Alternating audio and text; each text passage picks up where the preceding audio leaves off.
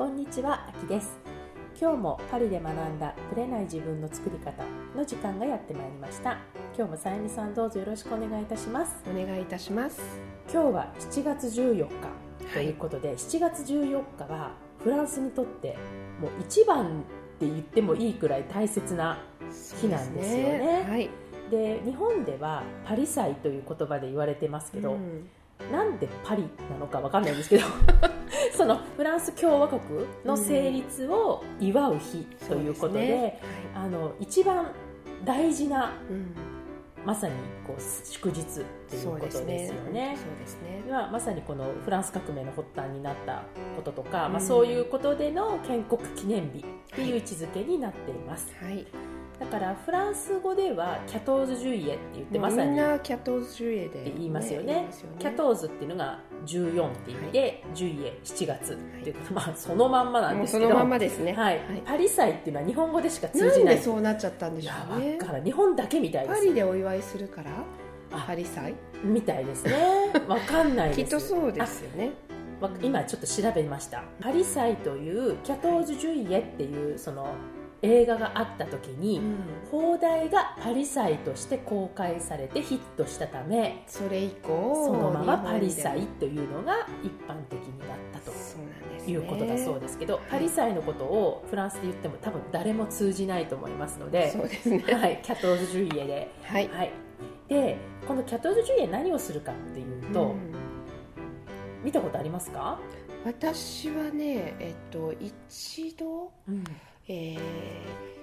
近くまで行って見たことあります。すね、はい、あの花火とかまで、ね、あのよ夜の花火とか、う。ん、あの夜の花火はあのエッフェル塔の近くで、ね、でその軍事パレードがシャンゼリゼでバーッと行われて、はい、だからあそこら辺全部ストップするんですよね。で、ね、歩いてあの、うん、エッフェル塔のあたりまで行って。行ったことがあります。でもそれは結婚する前です、主人と。そうですよね。はい、すごい人ですからね。はいもう子供連れてはちょっとなかなか行けない。ですよね。で結構みんな飲んだくれちゃったりして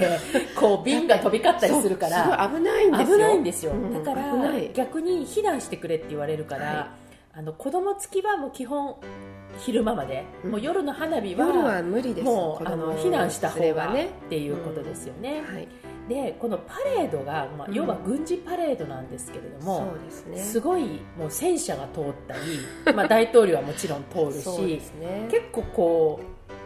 う、まあ、激しいというかもうこんな徹底的に軍そう。軍関係のねねどっから来るんだろうって感じですよね、この戦車が、ね、ところからね。そうなんですよ、うん、あと飛行機もそうアクロバットがね。すごいんですよね、あの3色にフランスの国旗のね色の煙を出して。出しながら、はい、凱旋門の上をねパーッと通っていくそうするとこう3色がバーッとねあの青白赤っていう感じで結構すごいですよね。圧巻なんですよね、うん、結構行かなくてもテレビで見てる人が多いみたいです、うん、あの私の家の辺りでは、通るのが見えるんですよ。その飛行機が。そうです。で,、でちょうど、まあ、凱旋門からそんな遠くないので、もう行くのがすぐに見えるんですけど、もう音もすごいですけど。そううるさいですけどね、ね、でもすごい圧巻ですよね、そうなんですよね。あと思います。そう、この祝日は本当になんかフランスにとっても大事な祝日っていう感じですよね、はい。ご主人にちょっとご縁があるっていうふうに聞いたんですけど。そうですね。主人が、えっ、と軍関係の学校にいたんですね、はいはい、えー、それで、えー、彼がその大学グランゼコール時代に、うん、そのパレードに参加しないといけなかったんです、うん、それは全員だったの学校の人。うん、全員じゃないです。選ばれちゃった人だ。じゃあ彼は選ばれちゃった選ばれたんです、うんうんうん、で選ばれた。でも女性もねその当時はほとんどいなかったんですね、彼が学生時代はもう女性はほぼゼロ、でも今は女性も一緒に少なく少ないんですけどやっぱりいるんですね、えー、で選ばれた学生がパレードします、うん、じゃあそれはもうとてもこう、まあ、いわゆるエリートな人たちが、そうその今は分かんないですけど、その当時は本当にこう親にとってはすごい、うん光栄なことだったらしく、ね、えじゃあシャンゼリゼを歩いたんですか？そうです。全部はこうパレードししたって練習とかするんですかね練習はなかったみたいですね。歩けばいいんだ。練習その辺はそうです、ね、緩いんですね。でもああいうこうなんかが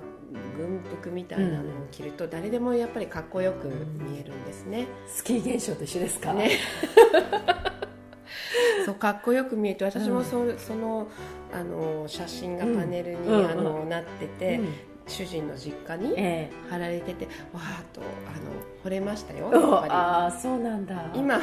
ょっと。今はどうなんですか？今はちょっとあのそれが入らない。あ服がね。服が入らないんですけども。ちょっとだいぶ前の話ですからね。そうですね、そういうやっぱりあのユニフォームのかっこよさ、うん、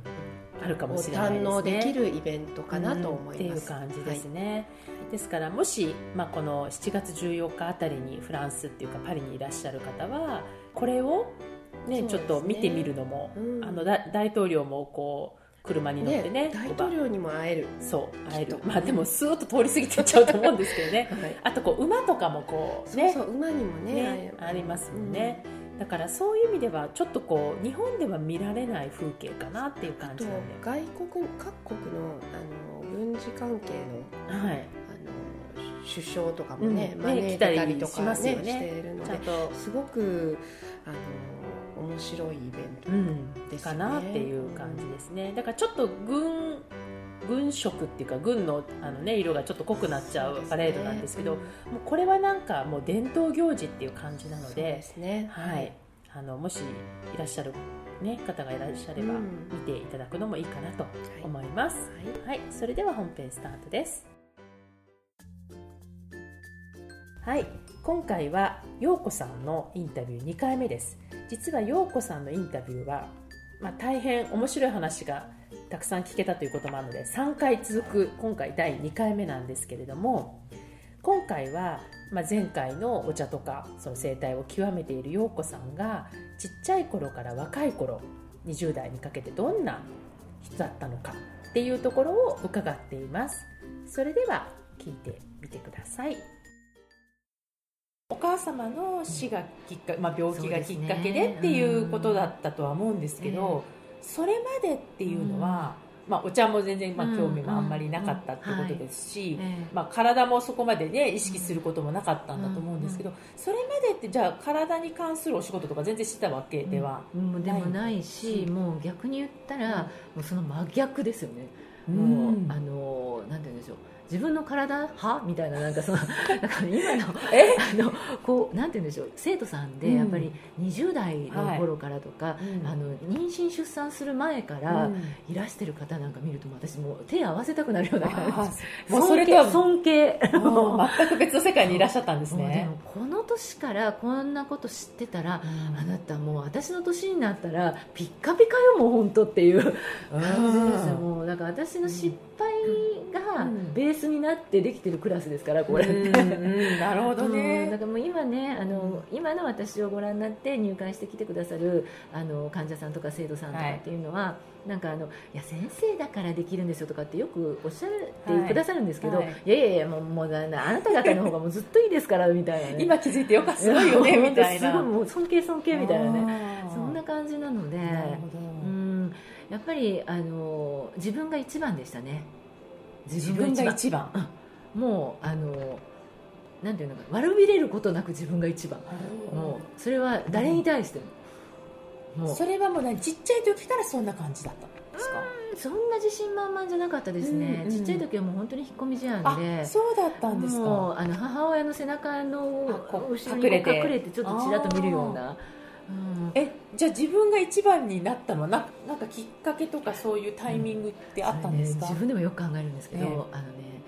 うんとまあ一番変わったのは、うん、えー、っとねやっぱり自分が人前で喋るっていうきっかけを与えてくれたその小学校時代の,、うん、あの新任の先生が担任になって、その先生に誘っていただいて、うん、自分が顧問をする放送部にあの入部した時からだと思います。じゃあ小学校、5年生ですかね、うん、それまではやっぱり自分にずっと自信がなかったし、うん、なんかこうなんて言うんでしょう、うん。まあ、そ私の年代ってね一人っ子なんですよ私、うん、一人っ子って結構珍しくって、あ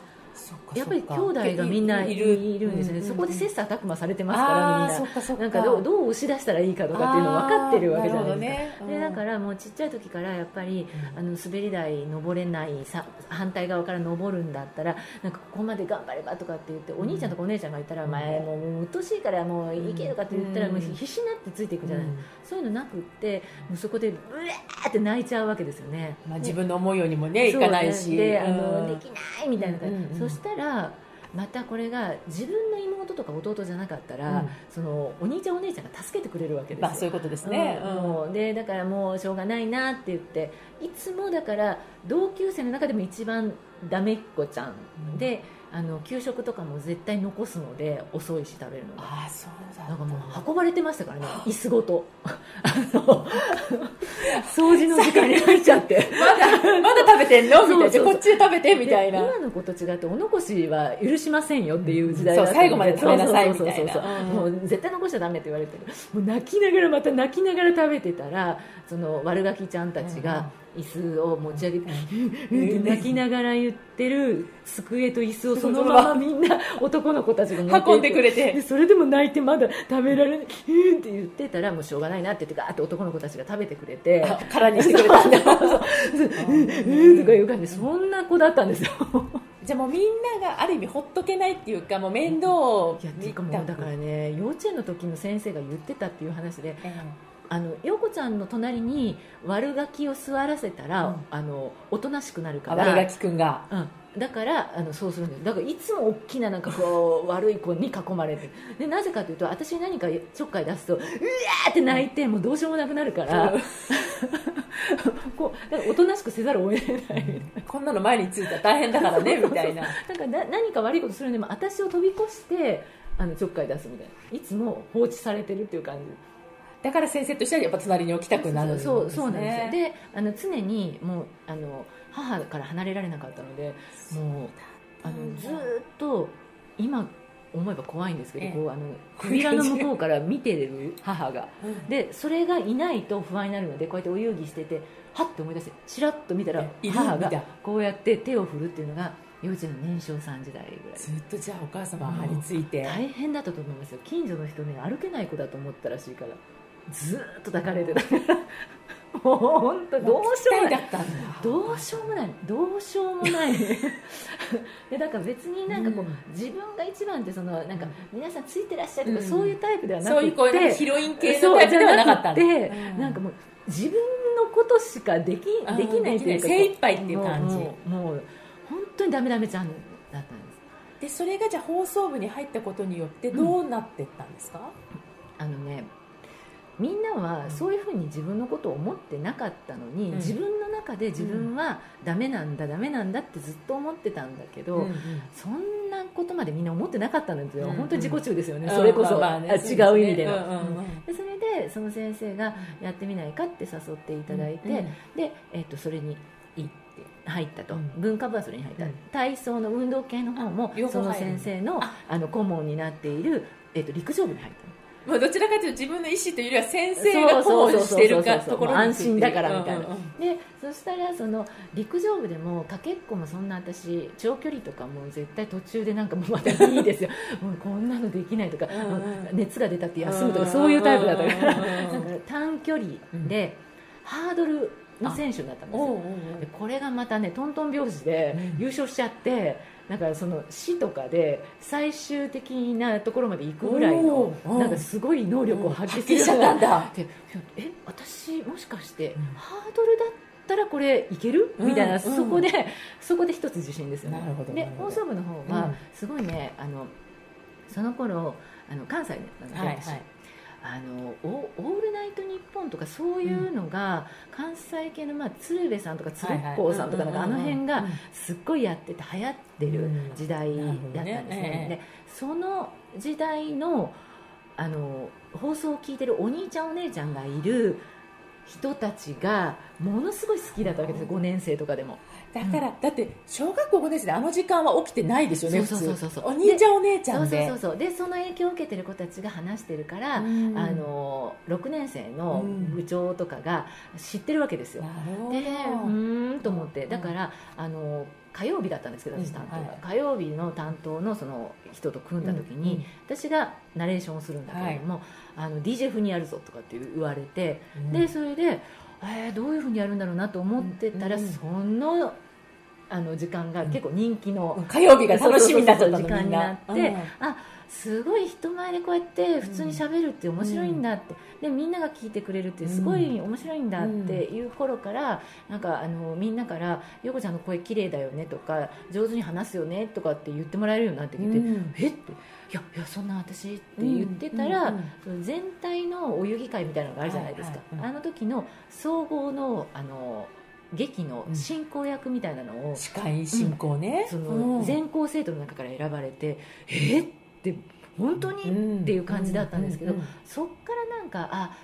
こう話すことによって人に影響を与えるっていうことが私できるしそれがあの楽しいことなんだっていうふうに思ってすごい自信になったんですかね、いや幼稚園の低学年の頃と比べたら全然。もう本当にだから私あの担任の先生には本当に感謝、そうですよね、ハードルの方もねそうだったしそうなんですよ。だから、なんだって。でそこから先はやっぱりあの学校になっていくじゃないですか、中学とか高校そうするとやっぱりあの成績でね、こうあの人とこう優劣ができてくる時代になると、あのまあなんて言うんでしょう。自分の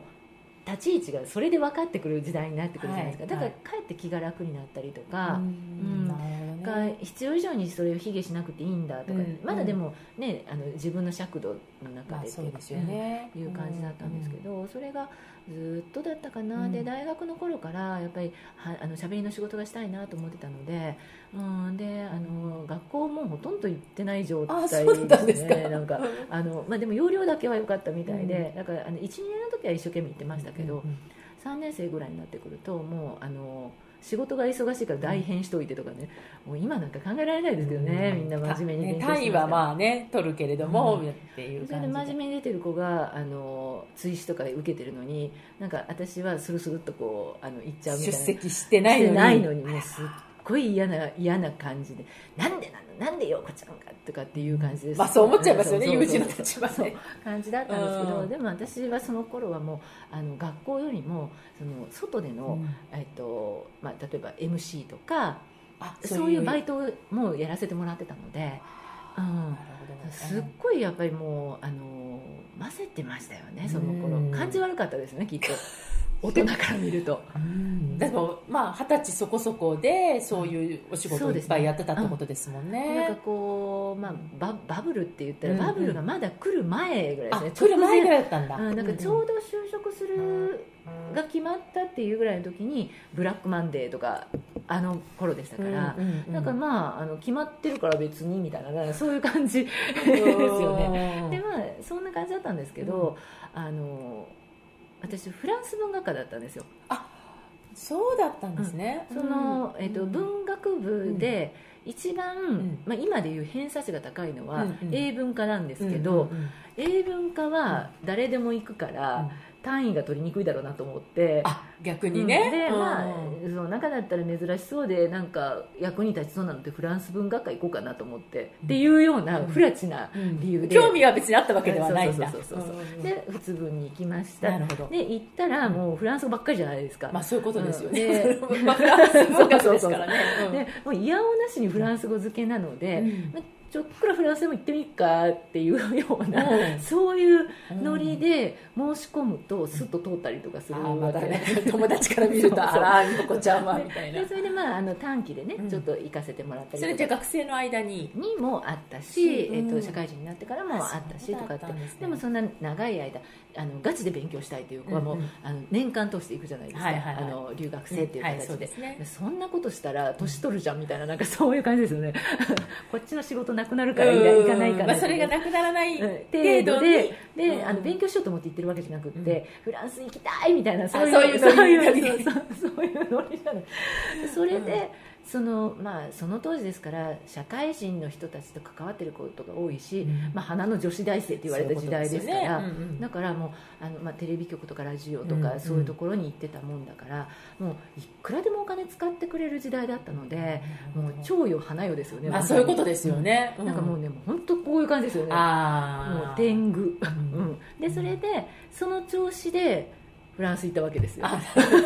天狗の状態で。そうもうそしたらもうバッキバキですよねも何がバッキバキにされうだたんですか？って大人扱いされないんだもん。そういう意味で私超よ花よが。もう本当にヨー。コはベイビーだからみたいなそういう感じですよ。あもう一気に子供にまでおでもえってよ夜遊び現金みたいななんか。ああなるほど確かに勉強しろよみたいなね、そういう感じでだからもうベビーシッターですよね。まあそういうことですよね。だから、うんあの僕たちはあの出かけるからうん。陽子、あとはよろしくって言って。え子供置いてっちゃってそうそうそうそうそう私行けないんだみたいな。って言って。でだからもうで今でいうだから40代ぐらいのうん方とかうん。が、ものすっごい大事にされちゃってて、うん。でもまたものすごい綺麗だったわけですよ、うんなるほどね。うん。で私と同い年ぐらいのうん。学生の女の子たちって言ったらもう一生懸命やっぱ勉強してるわけですよね、地味な服着て。よね。うん。でそれがまたかっこいいわけですよ、うん。で日本に戻ると、なんかみんなすっごい勘違いした自分みたいな女がいっぱいいるわけじじゃないですか。すっごいヒールとか履いちゃって、うん。でブランドのバッグとか持って、うん。でだなどう思いました？これ大学行ってる意味ないなと思ったんですよ。働こうって、うん。なんかおかしいでしょその発想、でも自分も数ヶ月前とかはそっち側にいたんですよね、でもうん。戻るとやっぱり、ほら井の中の蛙で、うん。その中で見てることが当たり前にまた戻っていくし、そういうことですね。あんまり日本人ってほら出る杭打たれるもんだから、うん。はいはいはい。学校ではやっぱり、うん。ほらね私いろんな人にお世話になってるから、うんうんあんまり飛ばせないし。そうですよね。でやっぱり迎合するようはいにはい。元に戻る戻っちゃった。でもなんかその中ででもなやっぱり私何にもないんだよなってやっぱりその時になんとなく思ってるわけですよ、でね。そのまあ、テレビ局に就職がしたいなと思ってうん。活動を始めたんですけど、ええうん。あのあアナウンサーとかそそういう方に。であの地方のその局の合格はいっぱいもらえたんですけど、ええ。また感じ悪いの。私キー局じゃないと働かないからみんな強気ですね。しかも関西弁バリバリなのに、うん。そのノリでだん。だんだんってこう、うんあの取っていくわけですよそはいの頃はいはい。はい合格を。うん。でそれでやっぱりキー局なんかはあの、ね、いっぱい東京にもいらっしゃるわけじゃないですか、でそういうご家庭の自宅から通える方をやっぱり優先的にやっていくから。でもあのお呼びじゃないっていう感じです。ねあーそういうことですね。うん。で関西弁やめますか？あの就職したいですか？みたいな、うんそういう世界だから、うん。え関西弁私から取られたらみたいな、うんまあそういうなっちゃいますよね。ノリだったんですけど、まあ、あのめでたく玉砕して、うんうん。であのどうしようかなってでもな広島とかさ行きたくないなとかね、うん。うんあそれやっぱ地方はそう。全然合格をいただけたところもはあ。ったんですけど、うん。いくつか、は行きたいっていうところまでは思わなかったんだ。で親も、もうあのその母親の方が、うんはい。なんで神戸より田舎に行かなくちゃいけないのみたいなそういうさすが神戸の人。強いですね。まあでもそれもそうやんなみたいなそういう 娘もね思ってしまったわけね。そうでそれで、えっとやっぱりうーんと思ってた時にフリーランスで仕事をしようかなと思ったんですけど、うんフリーランスで何ナレーションとかか、うんあのアナウンサーとか、仕事とか。で、まあ、もちろんそのテレビ局とかラジオ局にもコネクションがないわけじゃなかったのでそこで、まあ、契約社員みたいな形でっていうのはあったんですけど当時はもうそんなあのフリーターとかっていう言葉もなかったから、もう父親は大激怒ですよね、就職しないなんてみたいな。もうそんなフラチな許さんみたいななん。かそう。でそれであのいろいろ父の紹介でこう、あの仕事がもう就職が決まりそうになってたんですけど、どれもこれもつまんない仕事なんですよ。なんか秘書、うんごめんなさい。秘書とか言ったらちょっとあれですけど、うん。あのまあ言われたことをきちんとやると、うん、とか事務職ですよね、はい。でそれはまたフランスの時のうん。あの思いがぐぐぐっとこう出てくるわけですよ。なるほど。うん、この仕事やってて私が、うん。あの40歳のマダムたちみたいになった時に、うん何が残るの、っていうのがすごいあったんで絶対この仕事つきたくないって。言なるほどね。でだからっていうんであの総合職しか取らないっていう化粧品会社に入社を決めたわけなんですよ、うん、でもうその時はもう父は激怒ですよね、うん。はっきり言ってだって自分のコネクションでそうね。せっかく。誰が聞いても知ってるような会社の秘書室の,、あの役員書みたいな、そうそうそうそうそう、うん、もう用意してるのに、うん、はあみたいな感じです、ね、わざわざ蹴って総合職の方に行くっていう、でもあのちゃんと話したんですよ、こういうことで私あの将来的にもこうだと思ってるからってその女の子はいいんだよみたいな時代だったので、ね、お嫁に行ったら変わるだろうけどっていうことだったんだけどもう決めたから、みたいな、ごめんなさいって、それで入社を決めてっていう感じだったので、ね、うん、本当にねもうあのイケイケっていう感じだったから、勢いありますよね確かに。もう全然体とか その精神レベルのとかもうそんなのもうみじんも考えてなかったですね。20代前半、うん、でもただやっぱりすっごい大人の女性に、なりたいなあんなふうにって思わせてくれたのは、うん、その、えっと、普通文化の時の、うん、えっと、フランスに行った時の経験だと思います、全く私は何の価値もないんだっていうのを、うん、あのこんな天狗になってた女の子が、で、見事にへし折られちゃったわけですね。そうです。だってあの10代後半とか20代前半っていうだけでもう価値観がある日本と、うん。やっぱり自分の意見ちゃんと持ってない、で、えー、と何がしたいかもはっきりしてない、で若いだけって言ったらこうやって全く相手にされないじゃないですか、でだからあやっぱり、で日本の文化のことに関しても聞かれるわけですよ、ちょっとえ？っていう感じで。どうしようみたいな。知らない知らないみたいな、うんそんな感じの中で、あどっかではあったと思うんですね。ね、やっぱり自分をちゃんと作っていかないと無理だなっていうのはね、常にあの仕事をしながらも、うん、年取った時にまで続けられる仕事。何か自分にっていうのをすごく考えながらやってましたけど、うん、うん、自分のことはあの自分の体とか気持ちとか、そのは全然向き合ってなかったので、もう勢いだけっていう感じですね。なるほどね。その時の陽子さん感じていたこの大人の女性、はい、っていうのはどういうイメージを抱いてたんですか？でもやっぱりあのさっき言ったみたいに、うん、自分をきちんと持っているっていうことですね。ね。それとあとあのその当時やっぱり、うん、あの社会人の方とあの関わることが多かったのでもうその当時に役員クラスの方って言ったら、うん、多分もう今全然生きてる方いらっしゃらないと思いますけどそ、ね。その方たちなんかに「君はいいものを持っていると思うけれど、でも何か極めてやったことはあるか?」ってよく聞かれてたんですよ。え？って言って。でそんなのあるわけないじゃないですかみたいななんかそういう時代なんですけど、何でもいいから続けてやってごらんって言って例えば毎朝新聞を隅から隅まで読むとかそういうことでもいいんだよ、うん、そういう日常のことでもいいから,、やってそれを続けてごらんそしたらその中から必ず次に続けてやりたいことが出てくるからって言われた人がいたんですよ、もうねそれ聞いた時もうーんと思ってでもまずはその毎日続けたいことがないんですけどみたいな、うん、そうですよね。だから今の若い女性たちでやりたいことがないんですとか、楽しいと思うことがわからないんです、っていうのは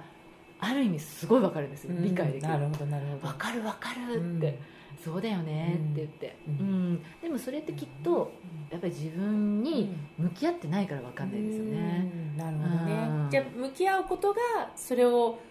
分かるための、まあ、第一歩になってくる、ね、自分を知るっていうか、うん。うん、まあその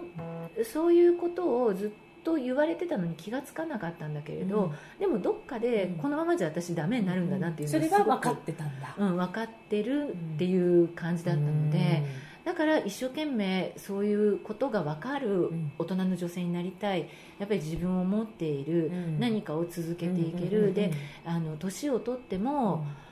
今の自分が若いだけでちやほやされてるっていうのも自覚してたわけですよ、なるほどなるほど、だからあの綺麗だねって例えば褒めてもらったら、うん、なんかあの綺麗なだけであのノータリンだねって言われてるように聞こえてたんですずっと。だから綺麗だねって言われてもありがとうございますとかああのすごい褒めてくださってとかっていうそういう発想にはならなかったんですよその頃から。なるほどね。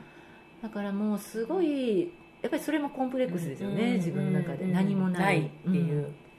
例えばその時に、あの自分が、うん、なんだろう。うん、例えばお医者さんになりたいとか、うんうん、えーと、学校の先生になるんだとか、そういうことがあって、うん、あの職人的な資格を取るとかっていうことに目覚めてたら多分なかったんだろうでしょうけど。何もなかったですから、じゃあそのアナウンサーとかナレーションに関してもそこまでは思ってなかったんですか？いや喋りたいと思ってましたけど、うん、なんかこういう言い方失礼なんですけど喋、うん、るのなんて誰でもできるじゃないと思ってるわけですよ、なるほどね、だって、まあ、今のテレビなんか特にそうなんですけど、もう本当にあの MC をお笑いの芸人さんたちがやる時代じゃないですか、やっぱりアナウンサーの人じゃないとできないわけじゃないじゃないですか、うんね。うん、でもそれでじゃあ何なんだろうなって言った時には、うん、やっぱりその個人の魅力っていうか何がその人をこう魅力的に見せるのかなって考えたらやっぱり考え方とか、その知性とか、言動じゃないですか、同じ MC をやっても、最後の締めの一言が「え？そうよそれ言ってほしかったよっていうようなことが言える人だったら生き抜いていくじゃないですか。でもそれが私にはなかったから喋、れるだけじゃダメだって思ってたし、うん、であの若いうちはやっぱりあのまあ、今はちょっと違うのかもしれませんけどその当時はアナウンサーの人とか見てても、うん、若いうちの何年かはすごく使われるんだけど、はい、やっぱり年取ってくるとなんかあの強制的にラジオに回されたりとか うん、なんかあのこうなんて言うんでしょう通販のこうあれをやらされたりとかしてるのを見て、うん、なんかそんなことをやるためにあのアナウンサーになりたいわけじゃないよね。なるほどね。っていうそういうことを思い出してましたね。はい。今回陽子さんの2回目のお話でしたけども今のこの朗らかな陽子さんからはちょっと意外なくらいコミジアンだったっていう話が結構私はびっくりしたんですよね、ね、特に小学生時代とかね。幼稚園とかほらお母さんがいつもあの影から幼稚園に覗いてたとかっていう話とかね。でも私って結構他人事ではないんですけどうちの子が。そうなんですうちの子がそんな感じなんです。あそうなんですね、うん、まさしくそんな感じなんです、どうしましょうと思って。でもほら彼女みたいに こう放送部に入ったことがきっかけで、ね、放送部ないですもんフランス。いや放送部でも演劇とかなんかねそういう人前で何かをするとかなんかそういうなんかきっかけがあって、うん、人見知りからね、はい。引っ込み思案からこう抜けていくっていうところも。素晴らしいあの先生との出会いですよね。ねそうですよね、うん、あとやっぱり彼女の大学時代の話を伺っていて、はい、まあもう本当にこうバブルの頃の話だなっていう感じを、うん、なんかあの思い描けますよ、うん、そうですよね、はい、でで、まあ、そういうなんていうのかなもう本当ブランド物を着飾っている中で、まあ、フランスに行ってみたら、うん、なんかフランスの女の子は全然違ったと、うん、で40代の人がすごくこう大切にされて綺麗だみたいなところのそのギャップ、えー、これはやっぱり確かにバブルでこう日本のあの感覚に慣れてたら、えー、ちょっとびっくりしますよね。そうですね、でも私そのバブル時代にフランスに来てみたかったなとも思いました。来る予定にもしてたけどキャンセルになったりとかもあったので、あの来れなかったんですけど。私実はね卒業旅行まあギリギリバブルなんですけど、うん、ほとんど最後の最後なので、えー、私卒業旅行ずっとパリだったんですね、うん、1か月ぐらいいたんですけど。そんなに長くいた？いたんですよ。もう1か月ずっといたんだけれども、うんうん、確かにこれ陽子さんほど私別にホームステイって感じではなかったけれども、うん、やっぱり大人の女性がすごく綺麗だなとは思った、あと学生さんはすごく地味だと思った今でもそうですよね、うん、今でも本当にその通りだし、ね、陽子さんの時代と変わってないとは思うんですけど。だから流行とかそういうのに一切、ブランドとかね。なんか左右されない感じがねここの町っていうか国、うん、そう。しますね。しますよね、うん、だから本当に大人になって、まあ、仕事もしてお金が出てきた自分で稼げるようになってから投資っていうかね、うん、その洋服とかにもバッグとかにも投資していくっていう感じで、別に学生でヒール履いてる子なんて一人もいないですよね。今でも一人もいないですよね。本当スニーカーか、本当バレーシューズかっていうぐらいで。本当に社会人になって、うん、あのそういった職業につきついてきちっとしたね、うん、ね。場所に行かなきゃいけない人はヒールとか履いてますけど、ね。うん、そうでなければみんな結構スニーカーとかね。ですよね。だから、ね、まあそれをこう20代で彼女はこう、まあ、体感したわけですよね。彼女の言葉でなんかこうすごい私が印象に残ってるのは、うん、あなんか自分は天狗になってたけど私には何の価値もないっていう、うん、その若さだけの価値って全然こっちでは価値ではないっていう話が、まあ、これ多分今でも全く一緒ですよね、うん、若さであることは全然確かに価値を置いてないですよね、うん、ないですね、だからなんか彼女の話を聞きながらいや今も同じだよなって思って私も聞いて。変わってないですね、うん、本当に、ね、なんかこれも本当フランスの感覚なのかなっていう気がしました、うん、はい、はい、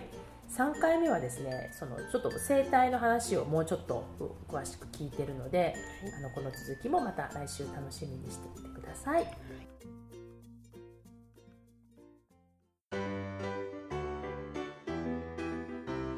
の番組は毎週金曜日をめどにお届けしています。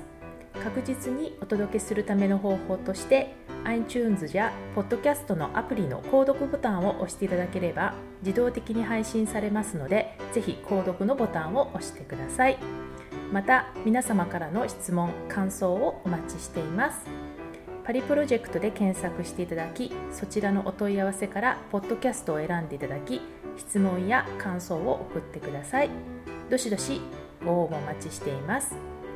また来週のパリから学んだブレない自分の作り方をどうぞお楽しみに。さゆみさんありがとうございました。ありがとうございました。秋でした